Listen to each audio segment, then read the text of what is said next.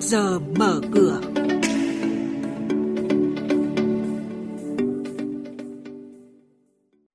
Thưa quý vị và các bạn, tiếp tục giảm từ 50 đến 100% đối với 29 loại phí và lệ phí. Thị trường chứng khoán Việt Nam ngược dòng ấn tượng. Nhận định diễn biến giao dịch tại Sở Giao dịch Hàng hóa Việt Nam. Đó là những thông tin đáng chú ý sẽ có trong trước giờ mở cửa sáng nay. Thưa quý vị và các bạn, Bộ Tài chính vừa ban hành thông tư quy định mức thu một số khoản phí, lệ phí nhằm hỗ trợ tháo gỡ khó khăn cho sản xuất kinh doanh, bảo đảm an sinh xã hội ứng phó với dịch COVID-19. Kể từ ngày 1 tháng 1 năm 2021 đến hết ngày 30 tháng 6 năm 2021, 29 loại phí, lệ phí tiếp tục được giảm với mức giảm từ 50 đến 100%. Mặc dù đại dịch COVID-19 tác động trực tiếp tới kinh tế của nhiều nước trên thế giới, song việc tổ chức các hội trợ trực tuyến đã trở thành giải pháp hữu hiệu thúc đẩy hoạt động xuất nhập khẩu của Việt Nam.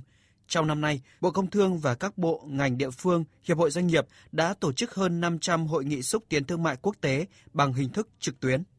Theo đánh giá của Tổng cục Thống kê, giá vàng trong nước trong năm nay biến động theo giá vàng thế giới. Chỉ số giá vàng tháng 12 giảm 0,83% so với tháng trước, tăng 30,95% so với cùng kỳ năm ngoái. Bình quân năm 2020, giá vàng tăng hơn 28% so với năm 2019. Quý thính giả đang nghe chuyên mục Trước giờ mở cửa phát sóng trên kênh Thời sự VV1 từ thứ 2 đến thứ 6 hàng tuần trong theo dòng Thời sự sáng.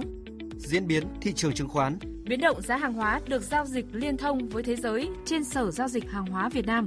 Nhận định phân tích sâu của các chuyên gia tài chính, cơ hội đầu tư được cập nhật nhanh trong Trước giờ mở cửa. Thưa quý vị và các bạn, thị trường chứng khoán Việt Nam có sự hồi phục mạnh mẽ, thanh khoản tăng cao kỷ lục, cùng với đó là sự tham gia của nhà đầu tư mới. Tính đến ngày 17 tháng 12, tổng mức huy động vốn cho nền kinh tế của thị trường chứng khoán đạt hơn 380.000 tỷ đồng, tăng 20% so với cùng kỳ năm ngoái. Giá trị giao dịch bình quân trên thị trường cổ phiếu đạt 7.056 tỷ đồng một phiên, tăng 51,5% so với bình quân năm 2019.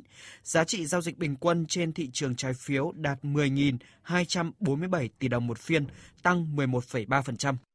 Hai sở giao dịch chứng khoán Hà Nội và Thành phố Hồ Chí Minh đã có thông báo lịch nghỉ giao dịch dịp Tết Dương lịch 2021. Theo đó, giao dịch nghỉ một ngày vào thứ Sáu, ngày 1 tháng 1 năm 2021, giao dịch sẽ trở lại bình thường vào ngày 4 tháng 1 năm 2021. Về diễn biến trên thị trường chứng khoán, thưa quý vị và các bạn, trong phiên chiều qua, ách tắc lệnh lại xảy ra khi thanh khoản tiến gần 14.000 tỷ đồng trên sàn Thành phố Hồ Chí Minh. Đóng cửa sàn Thành phố Hồ Chí Minh có 275 mã tăng và 174 mã giảm. VN Index tăng 8,16 điểm. Với diễn biến như vậy, mở cửa phiên giao dịch sáng nay, VN Index khởi động từ 1.099,49 điểm, HNX Index bắt đầu từ 197,1 điểm. Tiếp theo là tin từ Sở Giao dịch Hàng hóa Việt Nam với các thông tin và diễn biến mới nhất trên thị trường hàng hóa thế giới.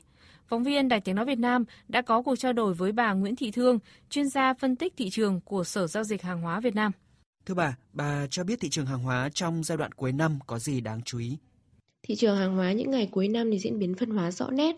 Thông tin về vaccine, biến chủng mới của virus SARS-CoV-2 hay là các gói viện trợ kinh tế của Mỹ thì đều tác động đáng kể đến giá hàng hóa. Đóng cửa phiên giao dịch hôm qua thì chỉ số hàng hóa MXV Index đã tăng gần 1% đến mức 1.811,46 điểm.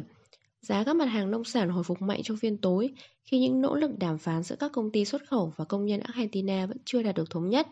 Trong khi đó thì các mặt hàng năng lượng tiếp tục giữ vững đà tăng từ phiên sáng trước những thông tin về việc Mỹ quyết định nâng số tiền hỗ trợ người dân từ 600 USD lên 2.000 USD một tuần.